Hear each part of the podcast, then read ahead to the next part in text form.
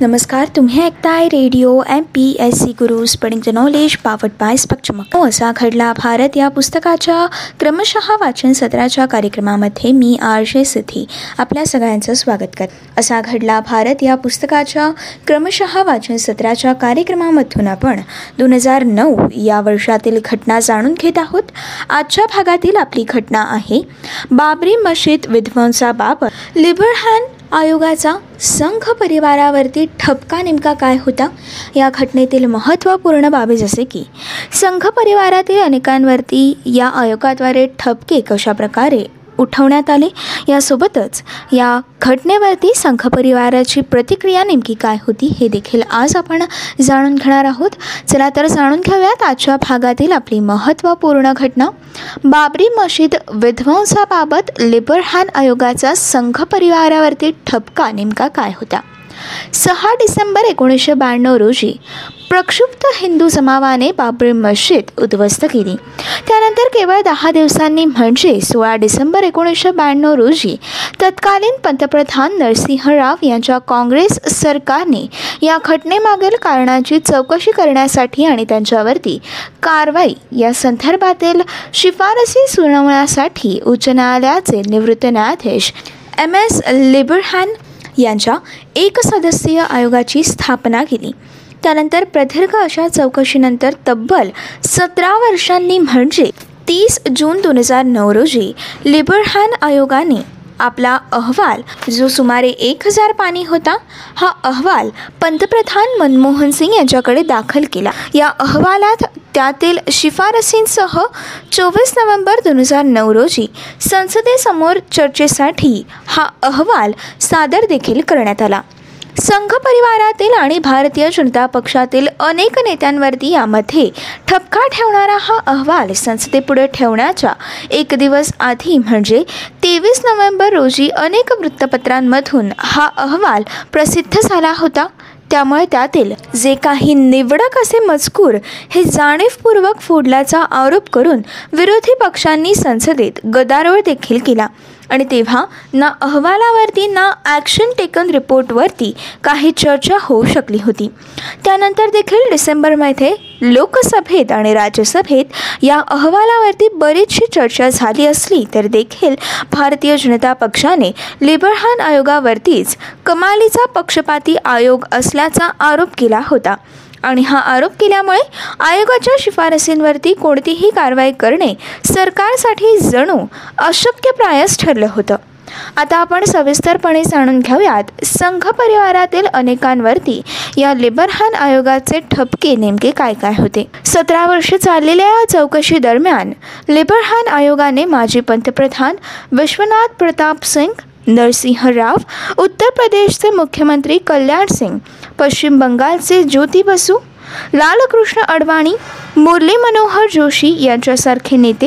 तर केंद्रीय गृहसचिव माधव कोडबोले सर्वोच्च न्यायालयाचे निरीक्षक तेज शंकर वरिष्ठ ब्रिटिश पत्रकार मार्क टुली विश्व हिंदू परिषदेचे अशोक सिंघल यासारख्या सर्व मिळून एकूण शंभर जणांच्या साक्षी घेतल्या होत्या. याप्रमाणेच घटनेच्या वेळी अयोध्येत कार्यरत असलेले जिल्हाधिकारी पोलीस अधिकारी आणि इतर शासकीय अधिकारी यांच्या भूमिकेबाबत देखील सखोल पद्धतीने चौकशी देखील करण्यात आली होती. मशीद उद्ध्वस्त करण्यासाठी एक पूर्वनियोजन कारस्थान आखलं असल्याबाबत पुरेसा पुरावा आयोगासमोर आलेला नाही हे आयोगाने मान्य केलं होतं. मात्र या घटनेपूर्वी दहा महिने आधीपासूनच ज्या तऱ्हेने योजनापूर्वक घटना या घडत होत्या त्याबाबत अटल बिहारी वाजपेयी लालकृष्ण अडवाणी यांच्यासारखे अग्रगण्य नेते हे अनभिज्ञ असल्याचं गृहीत धरणं कठीण असल्याचं देखील मत हे लिबरहान यांच्या आयोगाने व्यक्त केलं होतं. या दुर्दैवी घटनेसाठी आयोगाने एकूण अडुसष्ट जणांवरती दोषार्ह अर्थात कल्पेबल वर्तनाचा ठपका ठेवलेला होता. दोषार्हतेच्या कमी आणि अधिक तीव्रतेनुसार आयोगाने विविध नेते संघटना आणि शासकीय नेत्यांची तीन गटांमध्ये वर्गवारी देखील केली होती व त्या सर्वांचा उपरोक्त अडुसष्ट जणांच्या यादीमध्ये समावेश केला होता. या यादीमध्ये भारतीय जनता पक्षाच्या उमा भारती गोविंदाचार्य मुख्यमंत्री कल्याण सिंग शंकर सिंग वाघेला यांना आयोगाने आणि त्यांनी आपली प्राथमिक जबाबदारी पार न पाडल्यामुळे घटना घडल्याचा आरोप करून त्यांना सर्वाधिक दोषी मानलं. यामध्ये विशेषतः कल्याण सिंग यांनी मुख्यमंत्रीपदाचा वापर करून जाणीवपूर्वक पुरेशा सुरक्षा व्यवस्था केल्या नाहीत आणि पक्षपाती राहून घटना घडल्यास उदासीन राहतील अशा शासकीय अधिकाऱ्यांच्या जाणीवपूर्वक नेमणुका केल्या होत्या. असा गंभीर ठपका या आयोगाने या कल्याण सिंग यांच्यावरती ठेवला होता. यासोबतच आयोगाने अटल बिहारी वाजपेयी लालकृष्ण अडवाणी मुरली मनोहर जोशी हे प्रत्यक्ष नाही तरी अप्रत्यक्षरित्या सैद्धांतिक आणि बौद्धिकदृष्ट्या त्यांच्या निष्क्रियतेमुळे ते या घटनेस जबाबदार ठरतात असं मत व्यक्त करून उपरोक्त अडुसष्ट जणांच्या यादीत त्यांचा समावेश केला. यासोबतच राष्ट्रीय स्वयंसेवक संघ ही संघटना हिंदुत्ववादी संघ परिवारातील प्रमुख संघटना असून राम मंदिरासाठीची चळवळ तीव्र करणारी ही संघटना या विध्वंसाची प्रमुख आर्किटेक्ट्स ठरत असल्याचा गंभीर आरोप हा या लेबरहान आयोगाने केला होता. आणि यासोबतच तत्कालीन नोकरशहांमधील गृहसचिव प्रभात कुमार पोलीस महासंचालक ए के सरन आणि फौजाबादचे जिल्हाधिकारी डी पी रॉय यांच्यावरती देखील या घटनेमध्ये उल्लेख करण्यात आला होता. तत्कालीन पंतप्रधान नरसिंह राव यांच्यावरती तेव्हा बरीचशी टीका देखील झाली असली तरी आयोगाने मात्र घटनात्मकदृष्ट्या राव यांच्या सरकारला राष्ट्रपती राजवट आणणं शक्य नसल्याचा निर्वाळा देखील दिला होता. आता जाणून घेऊयात या निष्कर्षावरती आणि लेबरहॅन आयोगाने ठेवलेल्या ठपक्यावरती संघ परिवाराची प्रतिक्रिया नेमकी काय होती? राष्ट्रीय स्वयंसेवक संघाने या आयोगाचे आरोप हे पूर्णतः तर फेटाळले होतेच परंतु संघाच्या सुदर्शन यांनी बाबरी मशीद उद्ध्वस्त करण्याची घटना ही पूर्वनियोजित नव्हती. मात्र याबाबत नरसिंहराव यांनी चालढकल करण्याचं धोरण अवलंबल्याने व न्यायालयाच्या निकालांना विलंब झाल्याने जेव्हा कारसेवेसाठी अयोध्येत लाख ते दीड लाख लाखांचा या सेवकांचा जमाव झाला तेव्हा हा जमाव नियंत्रणेच्या बाहेर गेला असं समर्थन केलं.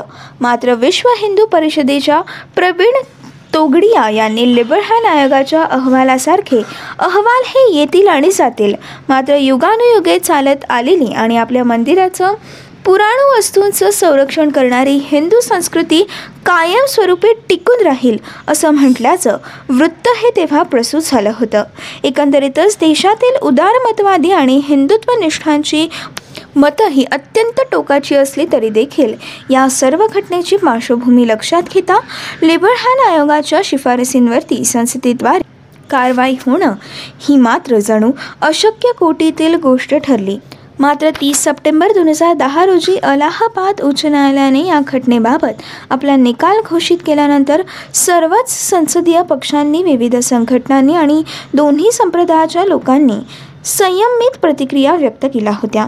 अशा प्रकारे बाबरी मशीद विध्वंसाबाबत लिबरहॅन आयोगाचा संघ परिवारावरती ठपका होता आणि ही होती आजच्या भागातील असा घडला भारत. या पुस्तकातील महत्त्वपूर्ण घटना. मित्रांनो असा घडला भारत या पुस्तकाच्या क्रमशः वाचन सत्राच्या कार्यक्रमाच्या पुढच्या भागामधून आपण दोन हजार नऊ या वर्षातील पुढील महत्त्वपूर्ण घटना जाणून घेणार आहोत. पुढच्या भागातील आपली घटना आहे भारताच्या पहिल्याच चांद्रयान मोहिमेला पाण्याचे पुरावे मिळवण्यात यश कशा प्रकारे प्राप्त झालं? यामध्ये हा चंद्रयान मोहीम बहुविध उद्देशापर कशा प्रकारे करण्यात आली?